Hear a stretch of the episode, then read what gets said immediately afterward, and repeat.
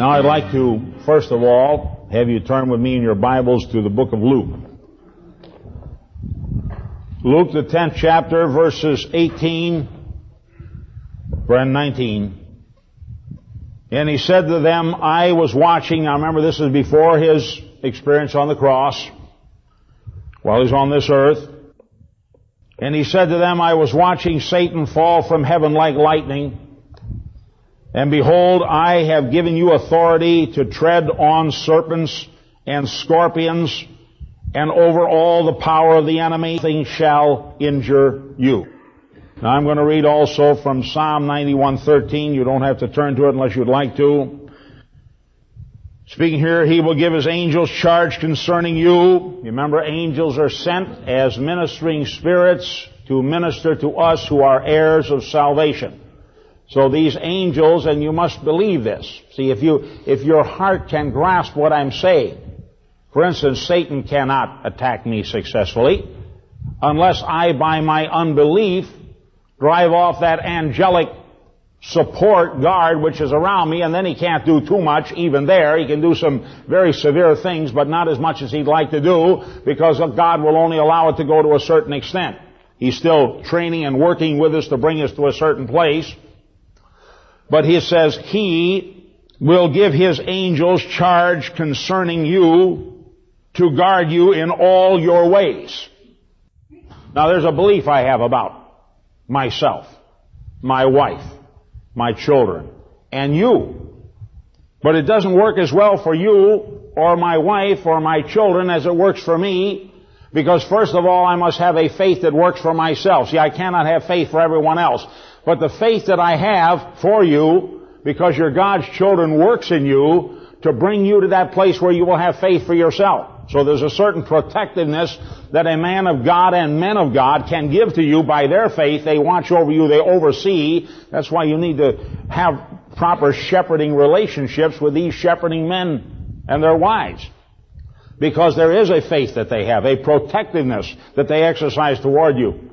But as you mature in the Lord, it is your own faith that should be operating. And you have to meditate upon this until there's a divine reality in your heart. He has given His angels charge concerning you. Now, in other words, He said to these angels, I charge you, take care of, and they stand by your side to take care of you. Not only do they take care of you, but they are sent to be ministers to you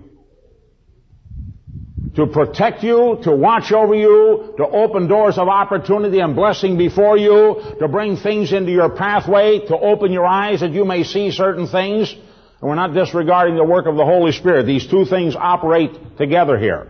But see, there has to be that deep, abiding belief that the Word of God is true for me. Now I say when I read this or meditate upon it, I'll be speaking to the Lord like this.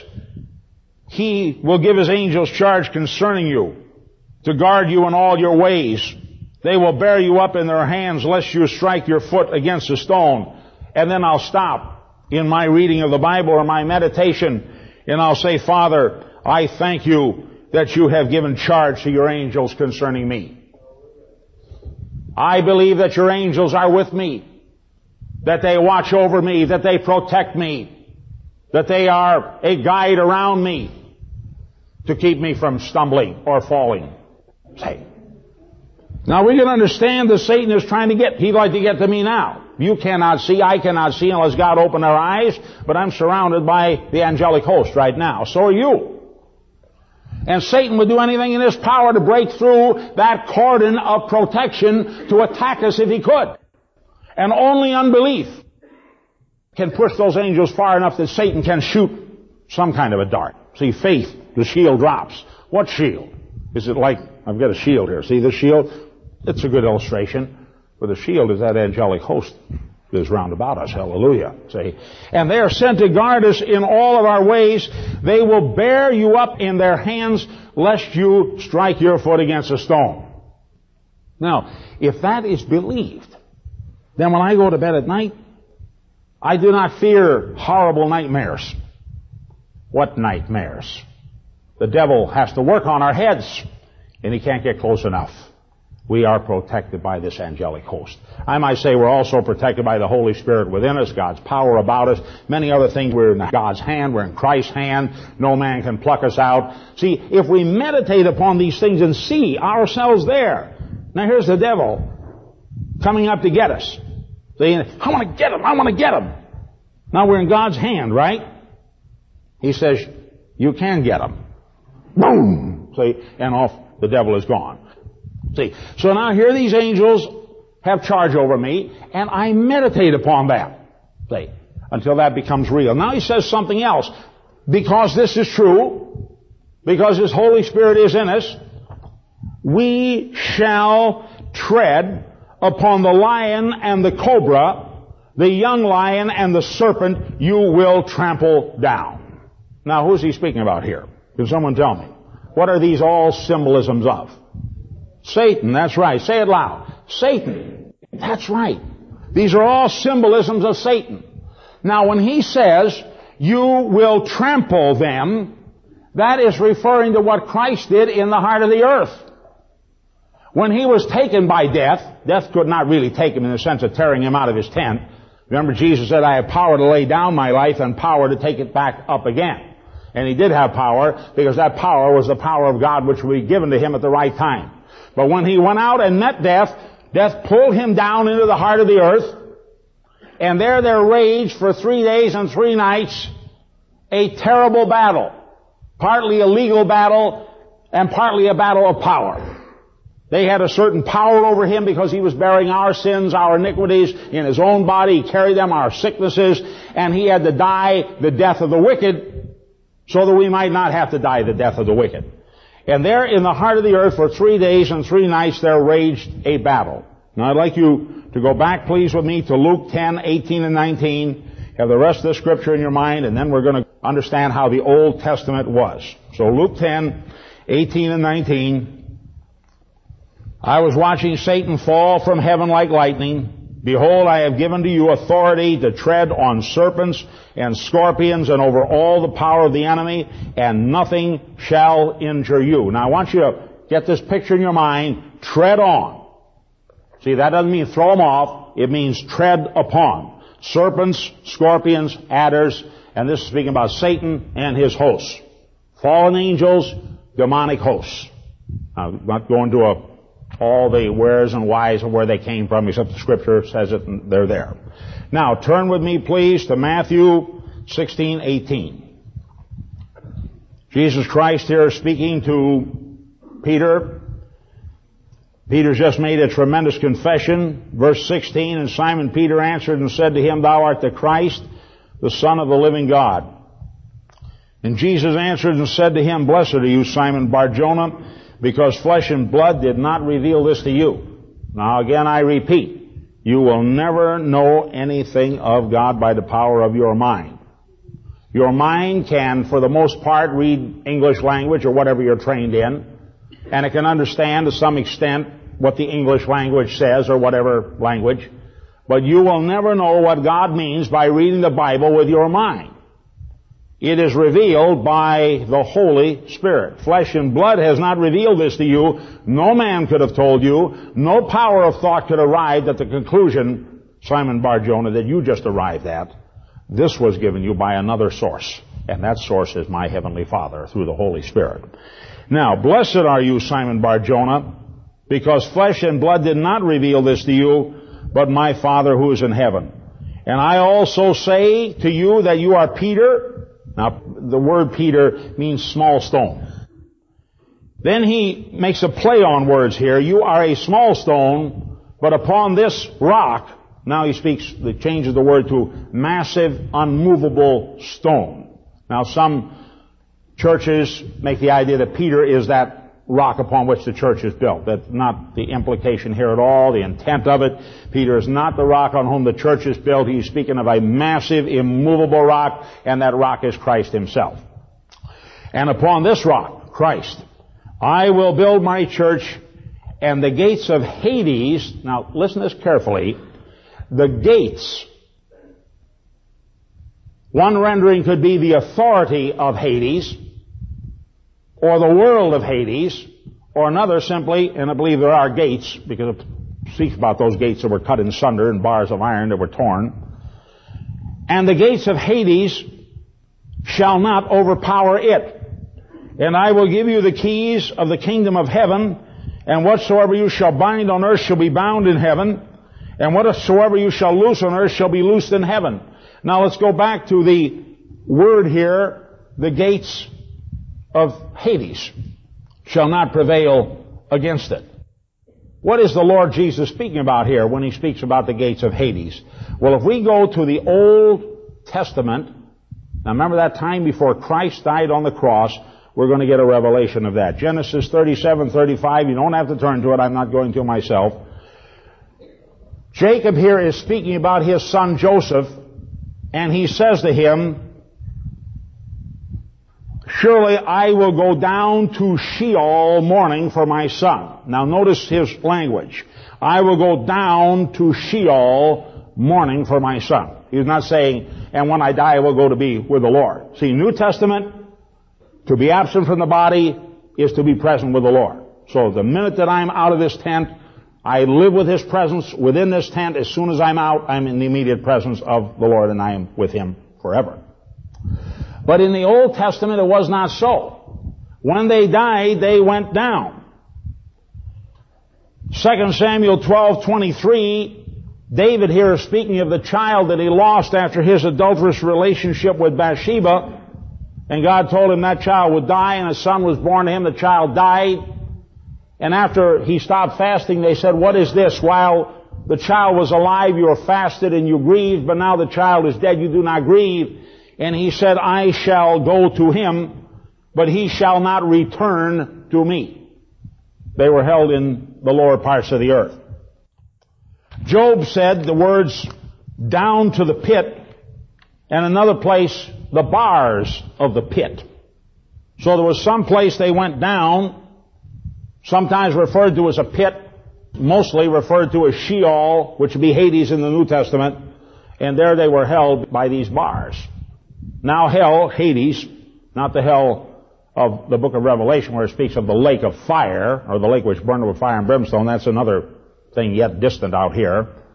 But there is a place in the heart of the earth, one side empty now, the other side far more full than Christ ever intended, because he died for all of those that are there. But there's a place still in the heart of the earth where the souls of the unregenerate are living. Not living, they're living while they're dead. See, they're alive in the sense they know and can sense and can hear and can speak, but they're dead in the sense they're cut off forever from God. And make sure, every one of you that are here, that you walk in such a way. If you're here without God and without Christ, make sure you walk in such a way when that day comes that you have to leave this tent. You're torn out, whether that be a moment from now or many years from now.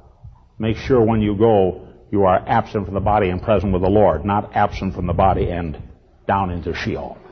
See, we'll talk about that in just a moment. I would like you to turn with me now to Luke 16, 19.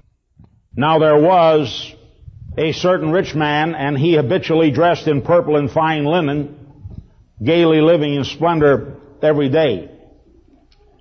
And a certain poor man, named Lazarus was laid at his gate covered with sores and longing to be fed with the crumbs which were falling from the rich man's table. Besides, even the dogs were coming and licking his sores. The poor man had nothing but a few crumbs, no medical, no doctors, no help, no one to bind up his wounds. Only a few dogs would come by and lick the sores. Now it came about that the poor man died. Now notice this please. Torn out of his tent, by death, but immediately interposed, he was carried away by the angels to Abraham's bosom. Now this is the other side of that. He went down, but he was not heaven, but to Abraham's bosom. The rich man also died and was buried. There's his body here. And in Hades, hell in the King James, he lifted up his eyes. Now here's his physical eyes in the tomb. Here's Poor Lazarus laying in the potter's field somewhere, wherever they put him. for those who had no money to be buried. And his physical eyes closed. His mouth silenced. The rich man's mouth silenced. No more breath in either of them. Their bodies decay seizes upon them. And in hell, Hades, he lifted up his eyes, being in torment, not a place of peace for the rich man, and saw Abraham far away and Lazarus in his bosom. Now notice, he was able to see Abraham will speak about this as a great gulf fixed. He was able to see across a great gulf, a chasm that separated them, which was the bowels of hell itself, the bowels of the earth. And he was able to see across to the other side. And he cried out and said, Father Abraham, have mercy on me. And send Lazarus that he may dip the tip of his finger in water and cool off my tongue, for I am in agony in this flame. Now here we are in the depths of darkness, the depths of hell, and yet these men are alive. One on one side, Abraham's bosom, one on the other side, a place of torment. But Abraham said, Child, remember that during your lifetime you received your good things, and likewise Lazarus bad things, but now he is being comforted here, and you are in agony. And beside all this, between us and you, there's a great chasm fixed, gulf, King James says, in order that those who wish to come over from here to you, because they were still at that place, many of them would have left their place of comfort and run over to help those on the other side if they could. That could not happen. And that none may cross over from there to us. And he said, then I beg you, Father, that you send him to my father's house, for I have five brothers, that he may warn them, lest they also come to this place of torment. But Abraham said, they have Moses and the prophets, let them hear them. In other words, let them hear the word of God. Now notice this next response from Abraham after this rich man speaks. But he said, No, Father Abraham, but if someone goes to them from the dead, they will repent. But he said to them, if they do not listen to Moses and the prophets, neither will they be persuaded if someone rises from the dead. And I can say this to you and I, it is true. Our idea maybe if we had a mighty vision from Jesus, if we were caught up to the third heaven, if we had some revelation of the spirit realm that our eyes could see and our hands could touch and we could walk in it for a time, and people have tried to do that with various types of spiritual exercises, but that's up to God to let us see that or not, because we do not have to see that spiritual realm. There is a witness of the Spirit that the Word of God is true. And I am commanded by God to believe it and to walk in it. Now the Bible says faith comes by hearing and hearing by the Word of God. If I meditate upon the Word of God, if I pray over the Word of God, I will assure you of one thing. My heart becomes utterly, totally, completely, and absolutely convinced of the reality of what has just been said here. And so far throughout the message. There was in the Old Testament a place where godly people went down into the heart of the earth and did not return again to take up abode upon the earth. One time through, that's all. When they went down, there was one side of Hades, there was a place of torment. The other side was a place of comfort called Abraham's bosom. Now when Jesus Christ was taken out of his body, gave himself to death, he was pulled down into that place. And Satan's aim was to get him into, permanently, that place of torment and to lock the door so he cannot come out again. Then he would have succeeded in his plan to stop you and I from being saved or anybody from ever being saved because the only Savior is God's only begotten Son, Jesus Christ. And had that succeeded, there would have been salvation for none, including those in Abraham's bosom. Their days of comfort would have come to an end because they also were guilty of much sin. And that sin could only be redeemed by Christ, not by their good life. They also would have been sucked into that side and lost forever. But thank God that is not what took place. Hallelujah. There was a battle. I'd like you to turn with me now to Acts 2.23. This man delivered up by the predetermined plan and foreknowledge of God, you nailed to a cross by the hands of godless men and put him to death. cross. And God raised him up. Now he comes out and he goes down into death. And God raised him up again, putting an end to the agony of death, since it was impossible for him to be held in its power. Now understand about Christ. He allowed himself for three days and three nights to be held in its power. And the Bible, if you can understand, let this sink into your spirit. It was not simply that he came out of his body, went down to hell and stood there for three days.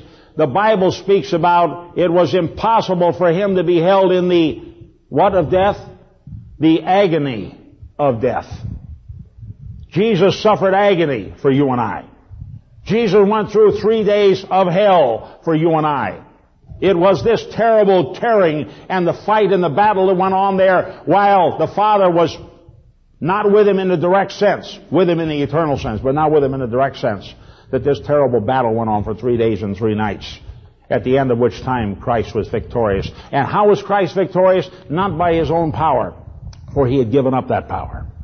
He had given up that power to the Father, and down there in that pit, this battle raged. The righteous on one side looking, those on the other side looking, and this terrible battle raging in the middle here.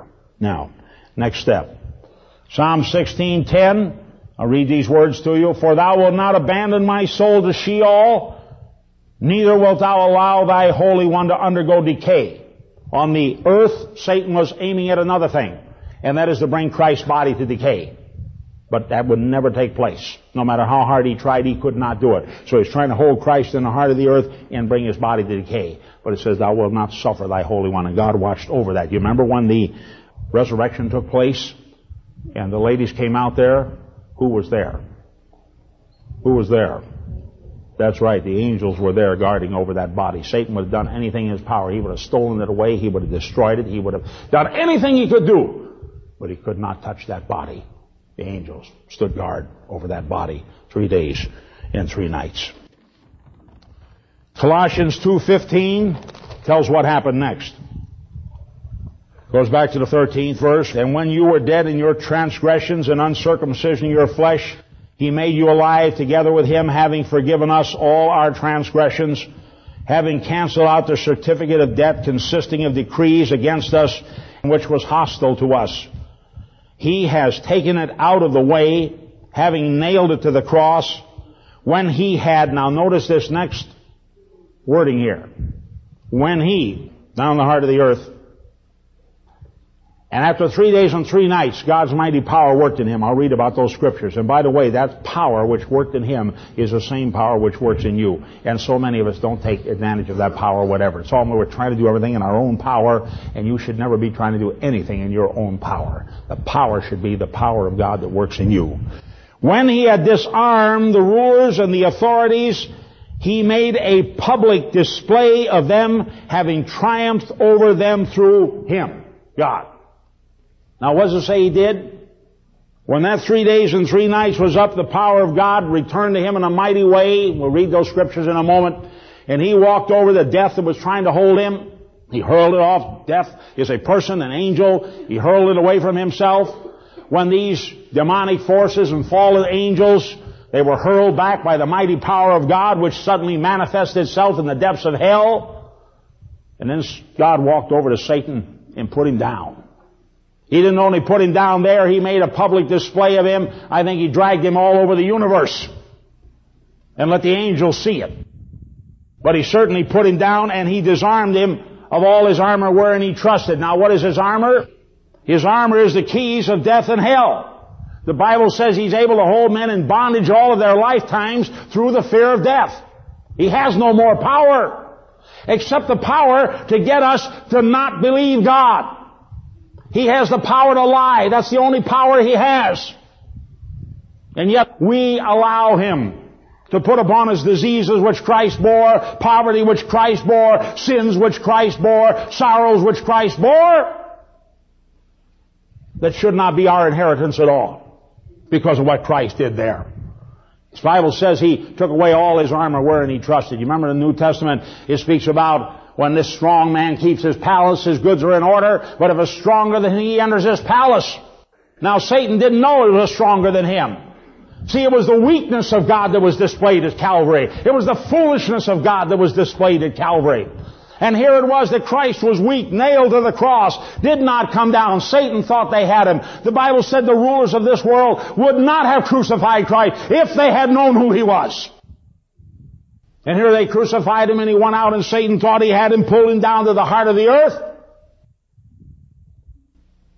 And for three days and nights that battle raged and suddenly Christ, filled with the power of the Most High, rises up and hurls death off of himself and steps on Satan and holds him down. He made a public display of him. And I imagine Satan cried out at that time, are you going to destroy us? I'll give you my answer, what I think happened. It's just a speculation, but by everything that's happened since, I believe it's probably a right speculation. I think Christ said, no, I'm not going to destroy you now. What's happened here to you is going to happen to you a million times, a hundred million times in the future. But it's not going to happen by me personally. I'm going to indwell my people that are going to rise up and in my name they're going to step on you just like I've stepped on you. They will believe me and they will tread underfoot scorpions and adders and have power over all the power of the enemy and nothing shall by any means hurt them. See? He won't be defeated once. He'll be defeated by every Christian that's ever lived upon the face of this earth if they know the power that is given them by the Almighty God. See? And it's meant that we're to put Satan to shame. It's meant that we're to put his angels to shame. It's meant that we're to put his demons to flight and fill them with the same kind of fear that they try to fill the people of this world with. See, that's the heritage that you have. That's the power that is given to you. That's the majesty that rests in you.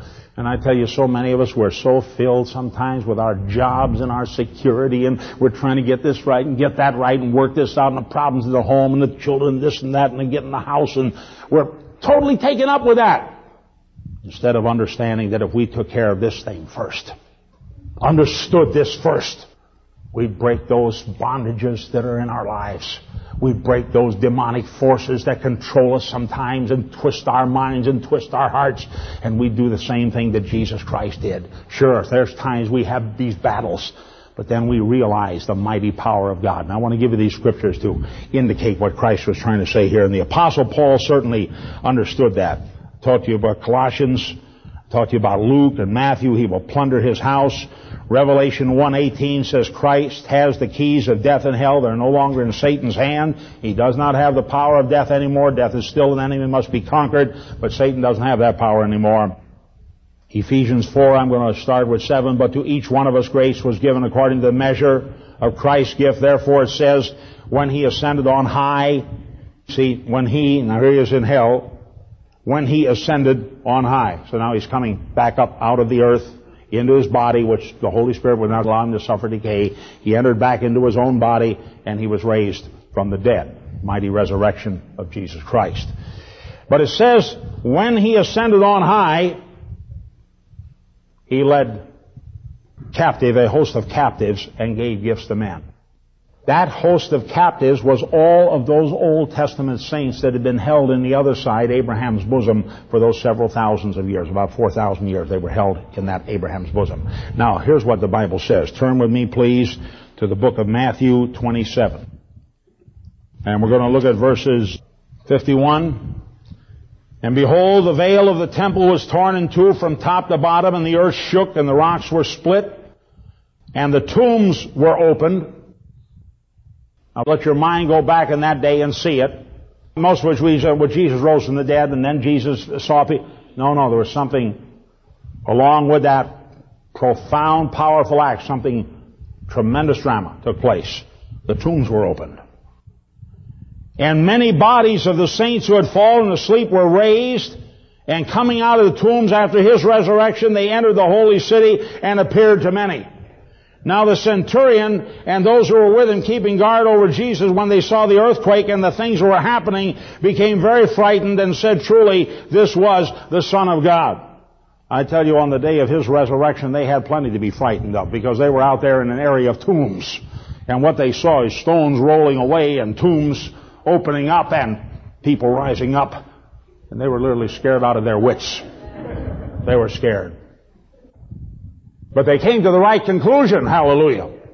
The centurion said, truly, this was the Son of God. He caught the vision. He understood what had taken place. And they went in the city and appeared to many. And then Jesus, on the day of his ascension, I'll tell you something, those bars that had held people for 4,000 years were cut asunder. Those bars of the pit. Those gates of brass and bars of iron, they were cut in sunder. Jesus released those captives. And the Bible says when he ascended, he led a host of captives up to the Father. Now, if you were taken in vision or in reality down into hell today, you would see one side of it very full, and you'd look at another compartment, and there would be totally empty with gates that are cut to pieces and bars that are torn by the mighty power of our Lord Jesus Christ. As he walked in and said, Come with me. You've been set free. Hallelujah. And they were led up to be with God. What mighty power was wrought there. I look at these words here because now these are the words that apply to you. Turn with me, please, to Ephesians 1. And we're going to look here at verses 18. I pray that the eyes of your heart may be enlightened so that you may know what is the hope of his calling and what are the riches of the glory of his inheritance in the saints and what is the surpassing greatness of his power. Now listen to that carefully. See?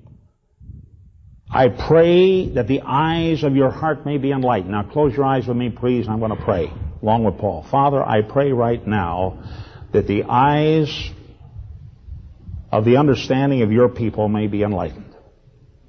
That they may now behold these scriptures that we're going to speak. I pray, Lord, that never again will they allow themselves to be subject to the lies of the devil that says they have no power or that God has forsaken them. When you have made a clear statement, you will never leave us nor forsake us. That you have sent your Holy Spirit to live with us and to abide in us forever, and that you will never leave us and you will never forsake us. Almighty God, let their eyes be opened. In Jesus' name.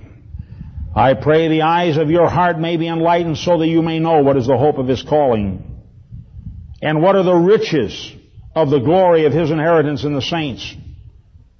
And what is the, this verse especially, and what is the surpassing greatness of his power toward us who believe. These are in accordance with the working of the strength of his might, which he brought about in Christ when he raised him from the dead seated them at his right hand in heavenly places, far above all rule and authority and power and dominion and every name that is named not only in this age, but also in the one which is to come.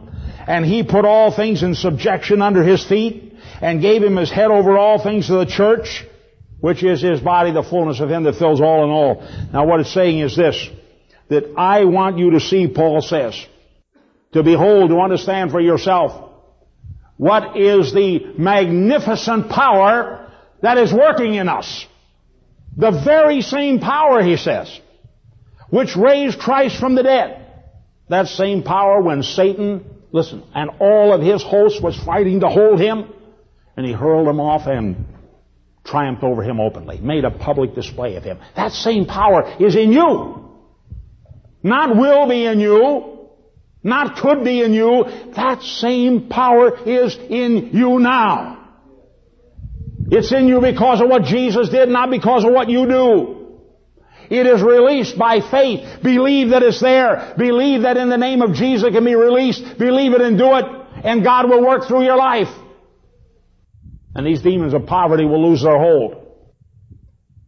These demons of sickness will lose their hold. These demons of family disruption and demons of poverty and demons of mental sickness and demons of nervousness will lose their hold because they have no power over you. And you can call to yourself anything that the promises of God have given us in scripture. They are yours. God wants you to ask and ask largely that your joy may be filled, the world may see and behold Him in all of His glory and His majesty. And I tell you, Satan comes along and says, oh, this isn't for you and this isn't for you and you can't have this and you can't. Tell that liar to get away from you in the name of Jesus and start believing God's word, not the lies of the enemy. Final word here, Ephesians 3, 14 to 21. For this reason I bow my knees before the Father from whom every family in heaven and on earth derives its name, that he would grant you according to the riches of his glory.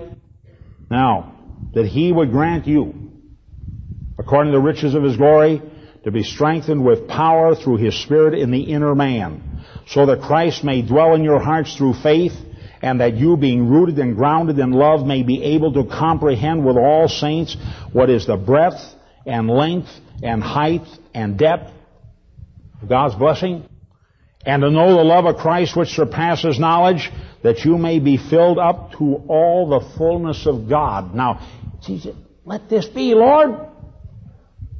Now to him who is able to do exceeding abundantly above all that we ask or think according to the power that works in us. Where is the power now? in us. Not out here somewhere. Oh God, give me the power. Oh God, give me the power. Not out here. Where's the power? In us. Now it says that power that works in us, God is able to utilize it to do exceedingly abundantly above all that we ask or think. So here we are asking for this little thing over here. Well Lord, I don't really ask that you heal me of my cancer. Uh, I, I don't know, Lord, if that can work, or I don't ask that you heal me of these tuberculosis, or that you heal me of this other sickness that I have. But if you could make the pain a little easier, if you could just lighten up, if, if you could help me up, my brothers and sisters, the Bible says no matter what you ask for, this power is so great, He could do exceedingly abundantly above all that you ask or even think. And where is that power? In us in you. But because we don't meditate, because we don't pray, because we don't give ourselves to the Word of God like we should sometimes, then Satan has an advantage. And that advantage is he lies to us. And we believe, remember I preached a message on unbelief? We believe what he says rather than what God says. Now, brothers and sisters, it's time we turn around. Now, some of you do believe God very mightily, but I'm saying to those who have had difficulty in this area, it's time we turn around. Faith comes by hearing and hearing by the Word of God, and we start meditating upon God's Word. We start talking about God's Word to each other. We pray over God's Word. We see those symbolisms, say this is the truth, God, and because of this truth, because of this reason, I ask you to do this in the name of Jesus Christ. And when you're speaking to the enemy, you no longer fear that enemy. He has no power over you, but you have, and he knows you have it. But he comes to you and deceives you and says, I'm the devil and I'm strong, or I'm a demon and I'm strong, or I'm a fallen angel and I'm strong, I can do this to you and I can do that. Or many times he comes in a different way, like a familiar friend, and you think it's your own thoughts, and it isn't your Christian thoughts, it's your old nature thoughts, your old memory thoughts. The devil stirring them up and saying, think this, believe this, act this way. Say, I recognize you, you devil. I couldn't even think of a thought like that unless you're pumping that kind of thing into my mind in the name of Jesus. Get away with that thought! I'm going to think the thoughts of Scripture because I have the mind of Christ. I have a new mind, and that's what I'm going to think. See, and I know Jesus Christ trampled you underfoot, and I'm going to step on you right now and go over. See, see, make some motion to show that you disdain him, you despise him. That, oh, the devil is strong. He is not strong. He has been stripped of his armor. He has been stripped of his power. He's been stripped of his weapon. He has nothing left except the lie. Don't let him lie to you anymore. Amen.